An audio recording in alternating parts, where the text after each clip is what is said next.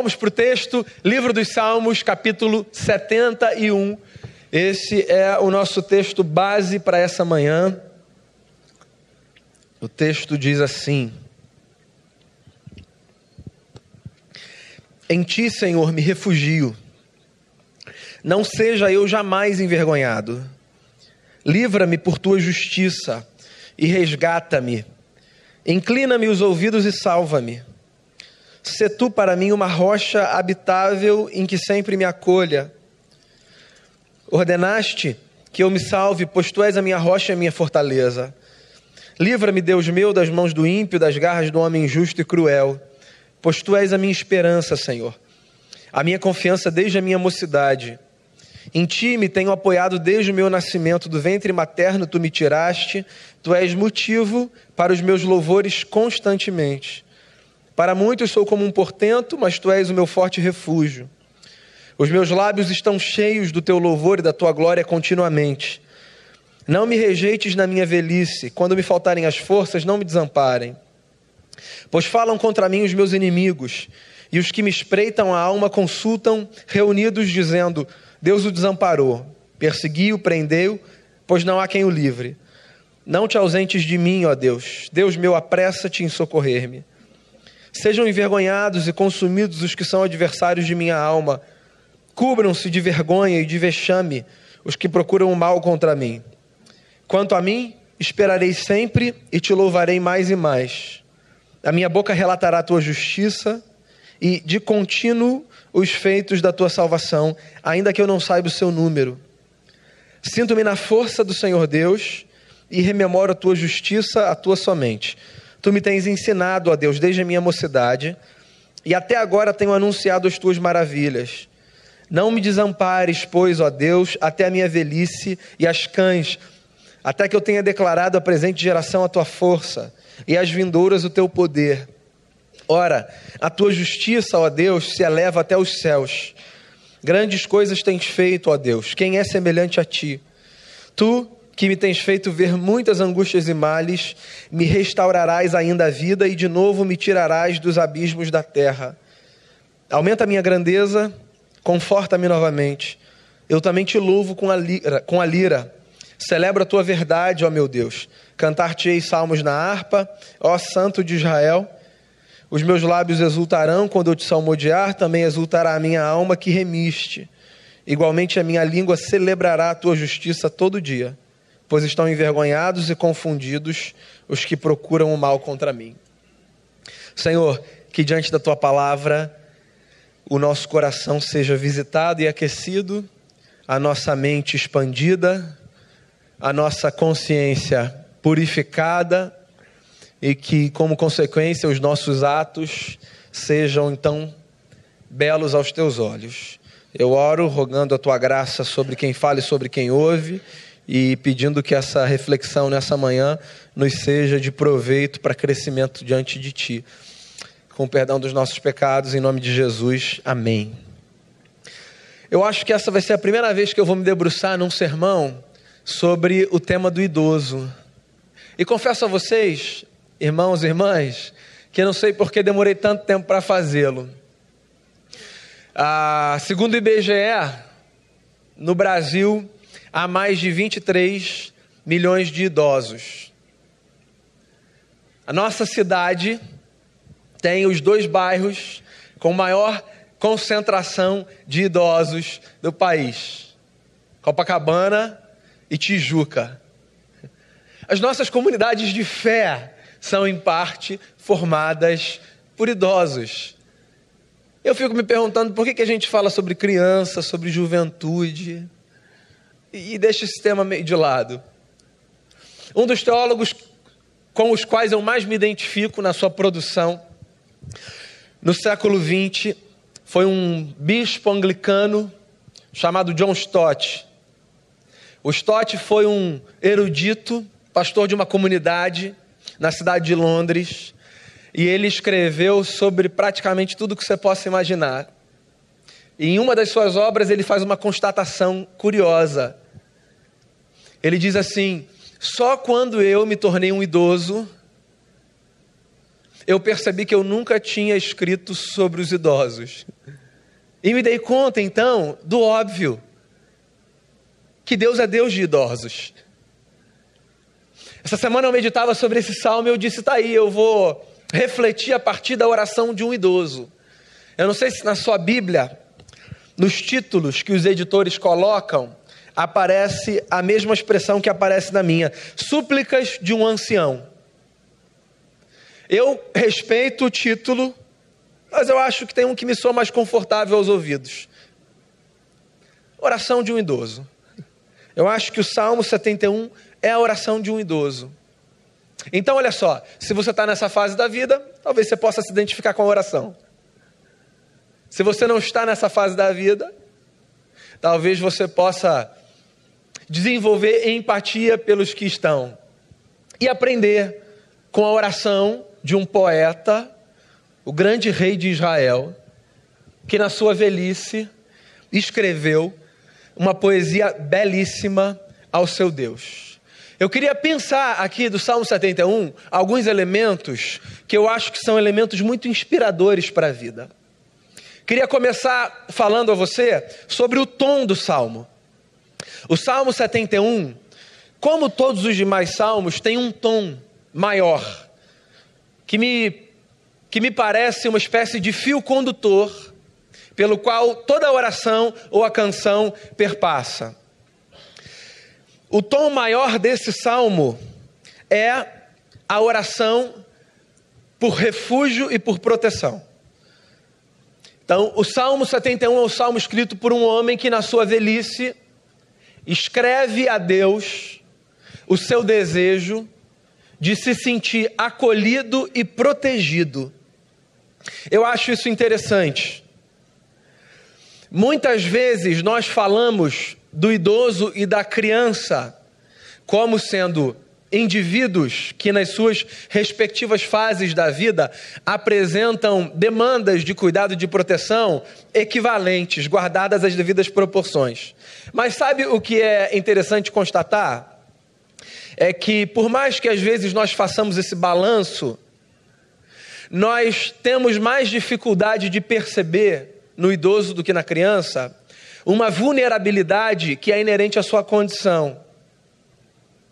A necessidade de se sentir cuidado, de se sentir acolhido, de se sentir protegido.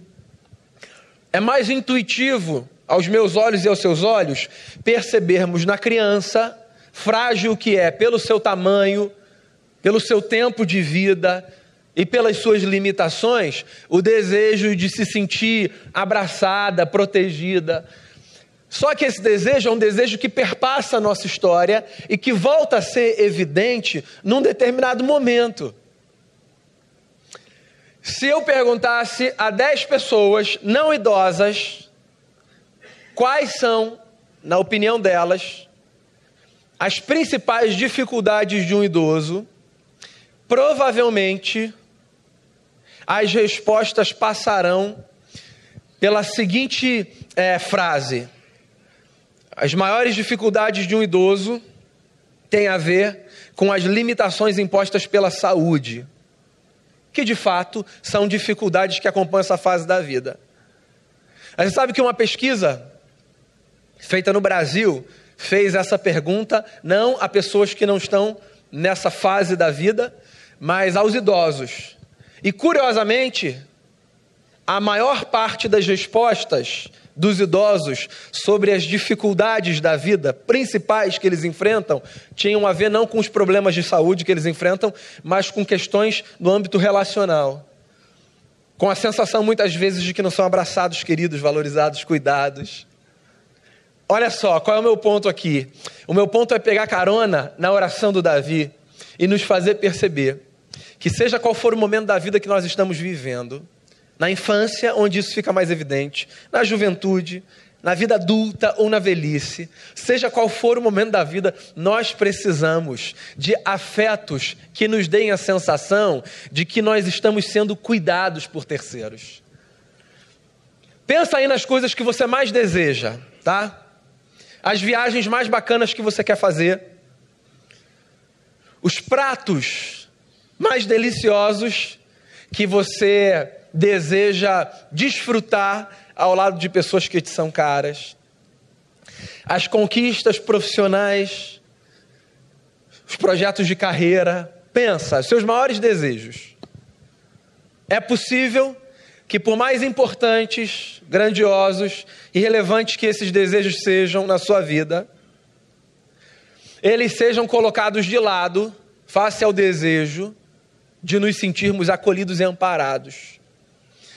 Davi é um poeta, né? E como um poeta, Davi é capaz de expressar coisas é, de maneira que quem não tem essa veia poética não tem condição de expressar.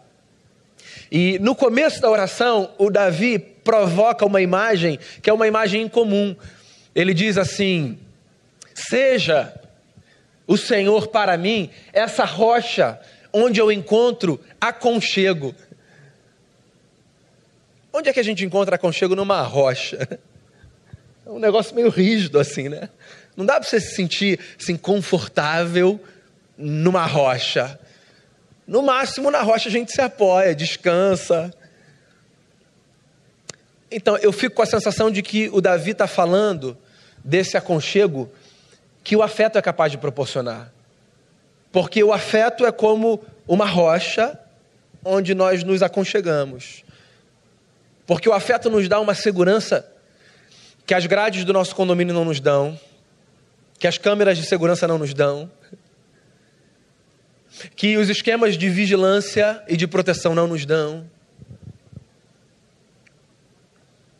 Há coisas muito valiosas que você pode dar às pessoas que você ama, inclusive que envolvem valores monetários.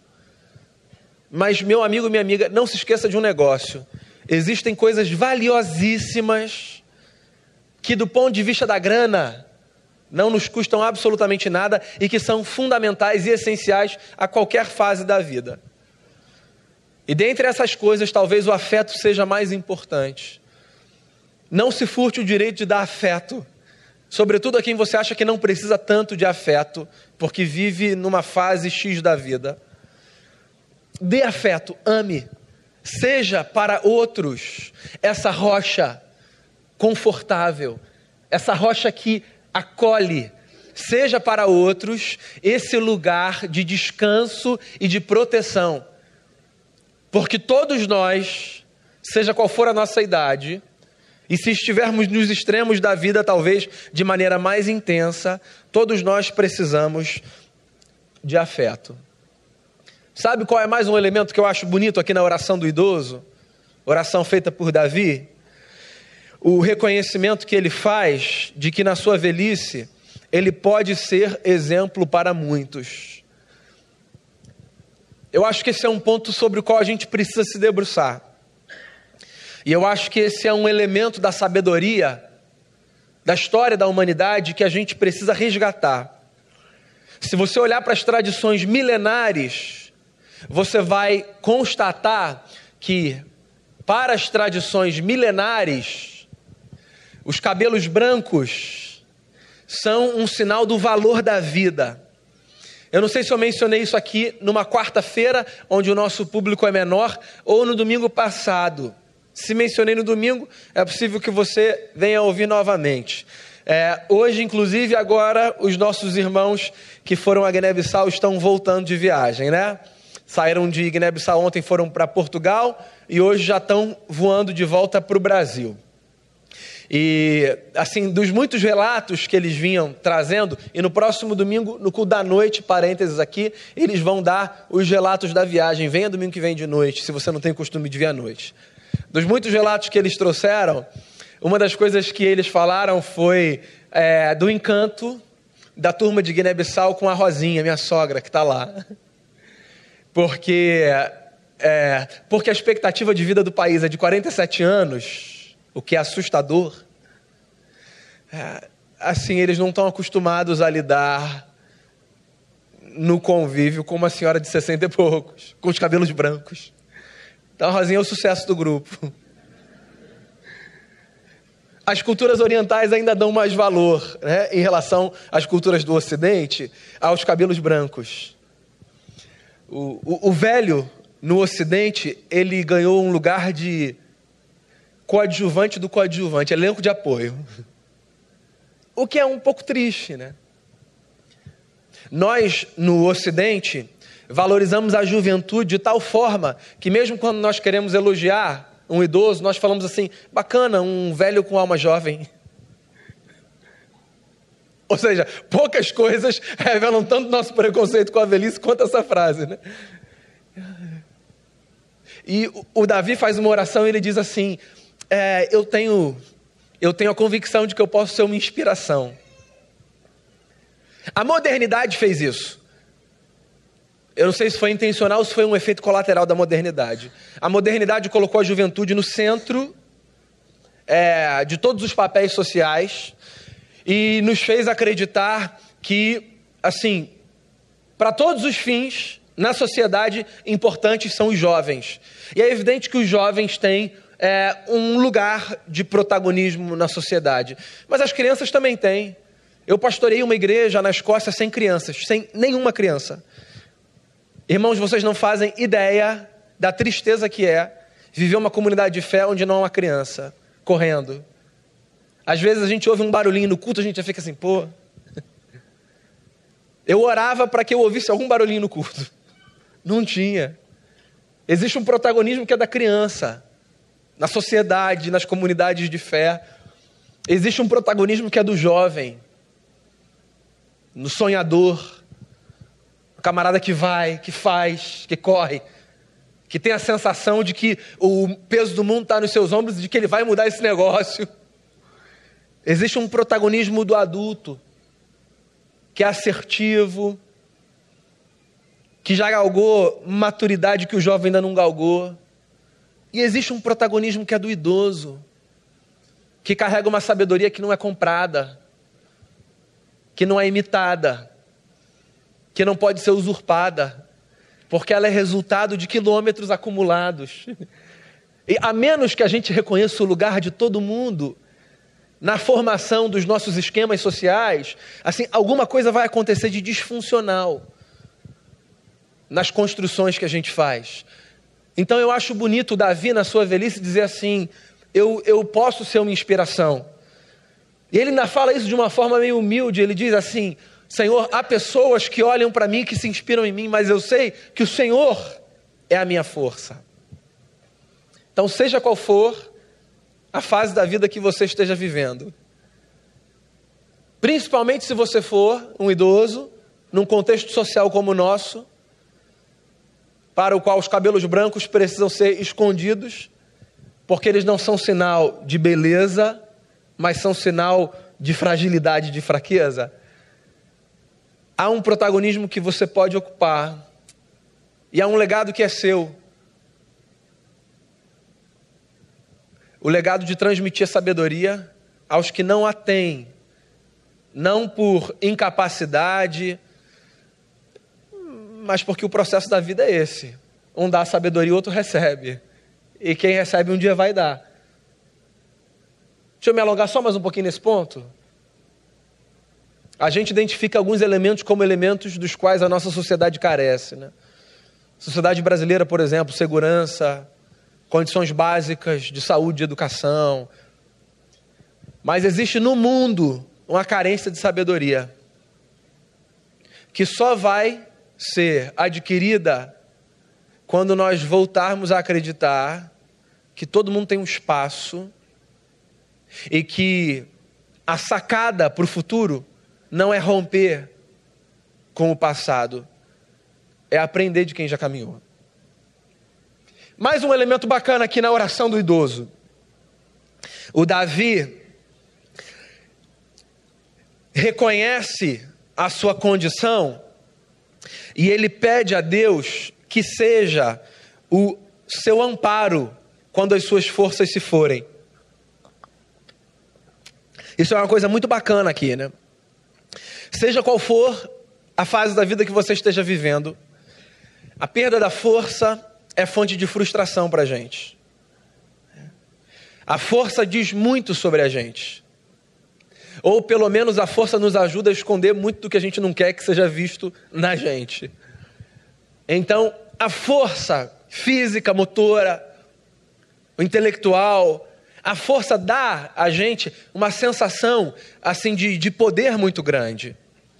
E quando a gente se vê fraco fisicamente, emocionalmente, a gente corre um risco assim de sair de cena e entrar numa caverna, porque a gente a gente fica meio constrangido, sabe?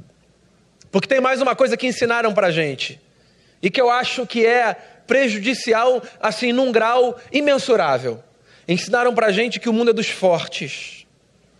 Então, meu amigo, qualquer sinal de fraqueza que você demonstre num mundo como o nosso, que vive a partir do mote o lugar é dos fortes, os fracos não têm vez. Qualquer sinal de fraqueza é um risco. Porque assim, se eu mostrar que eu sou fraco, vão me limar. Então nós somos uma sociedade curiosa. Porque todo mundo sabe aqui que ninguém aqui é super-herói, mas todo mundo caminha como se fosse. Super-homem e a Mulher Maravilha, cada um na sua versão. Então todo mundo sabe que tem fraqueza, que tem vulnerabilidade. Todo mundo sabe. Mas a gente vive como se a gente não tivesse. Então, se a gente puder, a gente vai dizer o tempo todo: tá tudo bem sim, tá tudo legal. Mesmo que a nossa cara diga o contrário, mesmo que a nossa história diga o contrário, eu me lembro de uma conversa que eu tive uma vez com um senhor que foi ao meu consultório, e eu já mencionei essa conversa aqui, que na verdade nem foi uma conversa. Eu acho que nos últimos cinco minutos ele resolveu falar. E ele passou assim o curso de uma sessão de 40 minutos chorando, de maneira catártica, né, muito compulsiva. E ele chorava, chorava, chorava, chorava. E aí no final ele resolveu falar. E ele disse assim: O senhor me perdoe, doutor? Eu estou chorando aqui porque lá fora, e aí ele apontou para o lado de fora da sala, assim como um sinal do mundo, lá fora eu não posso chorar. Então o senhor me perdoe. Olha a quantidade de coisa que tem aí na frase. Um, ele tem que pedir perdão pelo choro, sim, porque o choro é, é constrangedor. E dois, ele tem de viver na crueza desse mundo, que é cruel, segurando as suas emoções, porque lá fora, que pode ser a casa dele, que pode ser o trabalho, que pode ser a roda de amigos, que pode ser a rua, lá fora ele não pode chorar. A pergunta que eu faço a você é: o que a gente faz com a fraqueza que às vezes a gente carrega do lado de dentro e que não pode ser exteriorizada? O que a gente faz? A gente finge que ela não existe? A gente engole e espera sair? a gente precisa lidar com ela.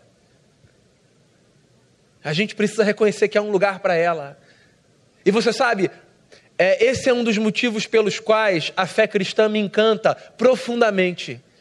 Porque a fé cristã não pressupõe de mim força, nem para que eu a abrace e nem para que nela eu permaneça. A fé cristã é uma fé que se sustenta na dinâmica da graça. O que significa que, mesmo quando eu tiver a sensação de que todas as minhas forças foram sugadas e sumiram no ralo, ainda assim há um lugar na caminhada para mim, porque eu sou sustentado pela graça do eterno. Isso, meu amigo, é maravilhoso, é libertador. Tem uma frase de um dos meus teólogos favoritos da atualidade, um pastor que eu cito bastante aqui, chamado Tim Keller é, num dos seus livros, ele diz assim: é, o cristianismo dá à vida um significado que sofrimento nenhum é capaz de tirar. E é verdade. A fé cristã não é o tipo de fé que perde o chão quando o sofrimento se instala. Você já se deparou com alguém que, não professando a sua fé e fazendo questão de afrontar você pela sua fé, é, na hora da sua dor, ou na hora de um cenário de dor, te aborda e diz assim: e aí, agora, explica aí. Como se isso fosse um abalo para a sua fé, né? E agora, cadê o seu Deus? Ué, está aqui, ué. Aqui comigo. Chorando junto comigo. Tem um livro que vale a pena você ler se você gosta de história do cristianismo. um clássico de John Fox chamado O Livro dos Mártires. Esse livro é um compilado da história de irmãos e irmãs que foram mortos pela sua fé nesse período que os historiadores da igreja chamam de a Era dos Mártires os primeiros séculos dessa era. É, há uma história em especial que me salta muito aos olhos. A história de um pai que viu seu filho ser levado à fogueira por professar a sua fé no Cristo. E enquanto via o seu filho morrer, sendo queimado numa fogueira em praça pública, o que por si só já é de um sofrimento descomunal, né, indescritível com palavras, ainda teve de ouvir é, alguns dos seus acusadores perguntando a ele: e aí agora, onde é que você me diz? Cadê o seu Deus? Esse pai ainda se dá o direito de responder o que ele poderia não ter feito, né? E ele diz assim: Meu Deus está ali, ó, no meio daquele fogo, sendo queimado com meu filho. Eu não acredito que isso tenha tornado o sofrimento dele inócuo, inexistente. Mas tem um ponto aí. O sofrimento não tira o chão da nossa história.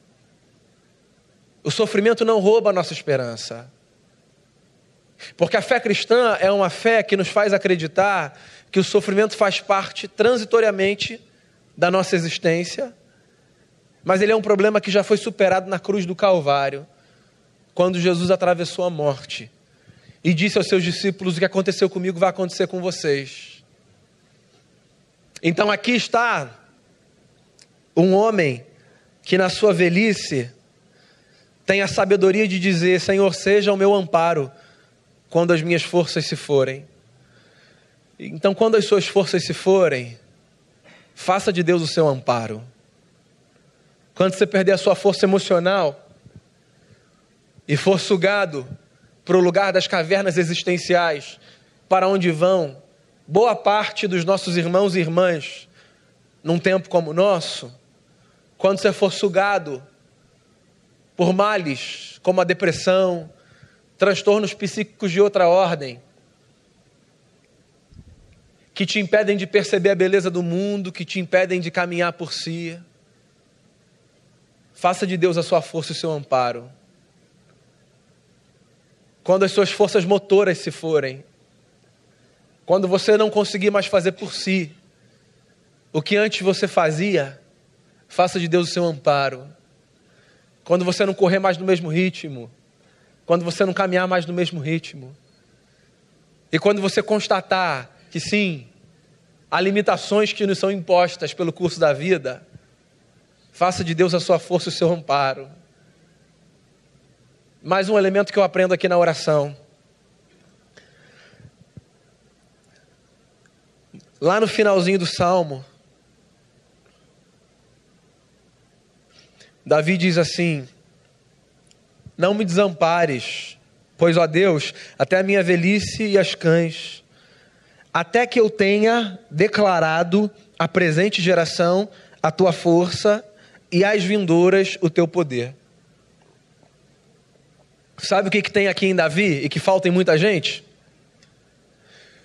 O reconhecimento de que, a despeito da sua velhice, ele ainda podia sonhar e ser protagonista da sua história. Então, há aqui dois apelos que eu quero fazer a você, seja qual for a sua idade. Não deixe de sonhar e não deixe de ser protagonista da sua história. O sonho é a força que movimenta a gente.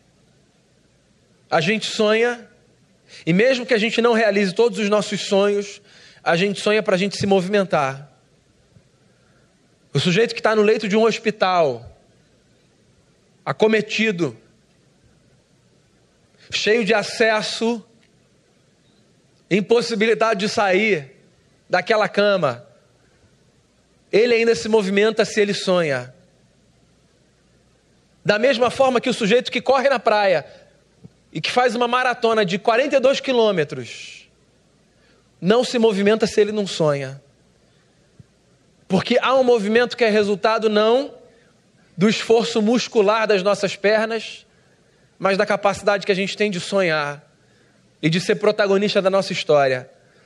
Eu sou inspirado por gente que no final do curso da sua vida, quando senta à mesa, fala assim: então, eu ainda quero fazer o seguinte, e aí narra. Eu acho isso fascinante. Eu acho fascinante quando eu visito alguém que, numa condição de doença terminal, me diz assim: ó, quando eu sair aqui desse hospital, eu acho fascinante, eu acho lindíssimo.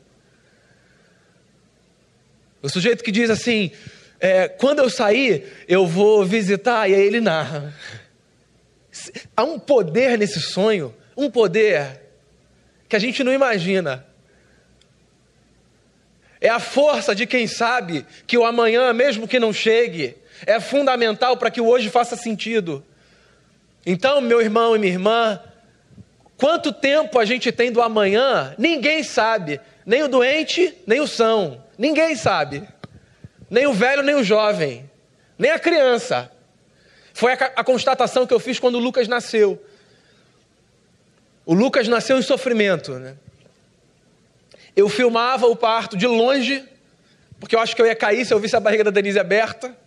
Então eu fui para o canto lá da sala, estava aqui filmando assim, ó. E numa sala com, não sei, cinco médicos, três eram amigos, né? E eu podia, mesmo não sendo da área da saúde, eu podia ler as expressões, porque até então estávamos todos conversando numa boa ali, brincando. Daí o Lucas sai da barriga da Denise. E ele sai sem chorar, roxinho e assim meio caidinho. E eu pensei, eu acho que era para chorar. Eu acho que foram os 20 segundos sim, mais infernais da minha vida. Eu fui tomado por um gelo pelo lado de dentro. E você sabe qual foi o pensamento que me veio? De verdade. Foi, Deus, ele chegou e já vai? Chegou e já vai. E aí, assim, depois de alguns segundos que para mim pareciam horas, ele chorou. Eu, ai. Porque é isso aí, meu amigo. Na vida, quando a gente chega, a gente já tem a possibilidade de ir. Então, olha só, você pode estar na casa dos 90. Não pense que necessariamente há menos possibilidade de sonho para você do que o que está na casa dos dois. Porque sonhar é um negócio que não custa nada para a gente e todo mundo tem o direito de sonhar. Sonhe, sonhe. Os Miseráveis de Vitor Hugo. Sou fascinado. Para mim, a música mais linda que você deve ter ouvido se você viu o filme, né, a última versão, com a Anne Hathaway fazendo a Fantine, é I Dream the Dream. Ela vai narrando que ela tinha um sonho só que a vida, porque ela é cruel, foi matando o sonho dela. Aí ela termina a música dizendo assim: agora a vida matou o sonho que eu tinha. E eu acho que essa é a pior morte, a morte dos sonhos. É por isso que eu olho para esse salmo e falo: Davi, que homem é esse que na velhice diz assim: Deus, eu tenho muita coisa para fazer com essa geração e com a geração vindoura. Então, olha só, sonhe. Sonhe com o que você pode fazer com seus filhos, sonhe com o que você pode fazer com seus netos, sonhe com o que você pode fazer com seus bisnetos, sonhe com o que você pode passar. Sonhe, sonhe, sonhe, sonhe, sonhe. E deixa que Deus, que é Senhor do tempo, se encarrega de dizer para a gente assim, quanto tempo a gente tem. Ou dizer para os que ficarem quando a gente se for, quanto tempo a gente tem. E o último elemento que eu queria destacar aqui, na oração do idoso, que também é uma espécie de tom do salmo todo, é o reconhecimento que Davi faz dos feitos de Deus na sua vida e, consequentemente, da escolha que ele faz de louvar o seu nome. Olha só, por uma questão de ordem de direito, quem mais viveu certamente mais se cansou. E quem mais se cansou, em tese, tem mais direito de dizer Estou cansado.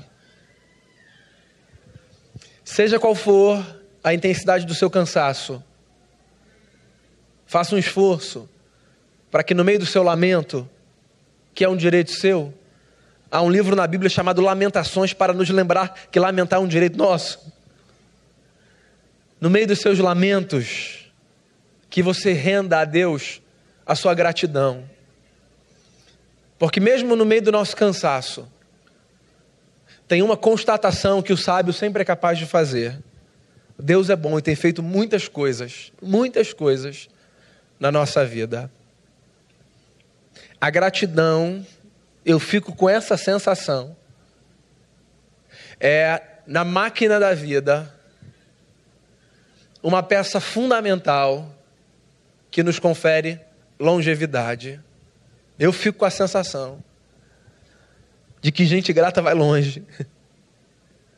Porque há um peso que a ingratidão traz. Há uma acidez que a ingratidão provoca, que só são eliminados quando nós aprendemos a agradecer. Agradecer é terapêutico, libertador e prolonga a nossa vida. Ponto. Então agradeça no curso da sua existência, no meio dos vales e dos desertos, agradeça. Cultive diante de Deus um coração grato. Reconheça os feitos do eterno, a sua bondade e a sua generosidade. E no meio das lágrimas que você tem direito de reclamar e de derramar, que você tenha condição, ainda que no ato de fé, de dizer, como um suspiro da sua alma: Obrigado, Senhor. Obrigado. Porque o Senhor é bom, porque o sol brilha, porque eu estou de pé, porque há pão, porque há trabalho, porque há amigo, porque há afeto, porque há família, porque há roupa. Obrigado, porque há ar para respirar. Obrigado, obrigado porque os meus olhos veem. Obrigado. Obrigado porque a vida é um presente, é uma dádiva. Obrigado pelo dia de hoje. Obrigado por sobreviver, por chegar aqui. Eu pensei que eu não fosse chegar. Obrigado porque eu cheguei. Agradeça, agradeça. A gente fala muito do orgulho como um mal, né? E o orgulho é um mal. O C.S. Lewis chamava orgulho de o maior dos pecados. Mas assim, existe um orgulho, né? Que a gente chama de orgulho, mas que não é um mal. Né? Que não é um orgulho do sujeito que se vangloria, é o orgulho como, como sinal de, de reconhecimento de que há realizações que foram feitas a partir de um trabalho árduo e que nos possibilitam dizer: que legal, cheguei aqui.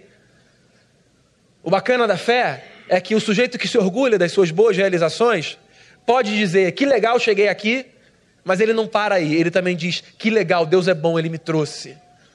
Obrigado, Senhor. Que a nossa vida seja assim. Que a oração do idoso nos seja uma inspiração. Que Deus seja o nosso refúgio. E que o afeto do próximo seja a forma de Deus ser o nosso refúgio. Que a sabedoria dos que caminharam mais nos seja tida por tesouro. Que nunca nos falte amparo, mesmo quando as nossas forças se forem que todos nós sejamos protagonistas das nossas histórias e que nunca nos falte motivo para louvarmos a Deus. Que essa canção, que agora será entoada, nos seja uma oração e que, como Rei Davi, nós sejamos inspirados a louvarmos a Deus pela Sua bondade e pela Sua graça.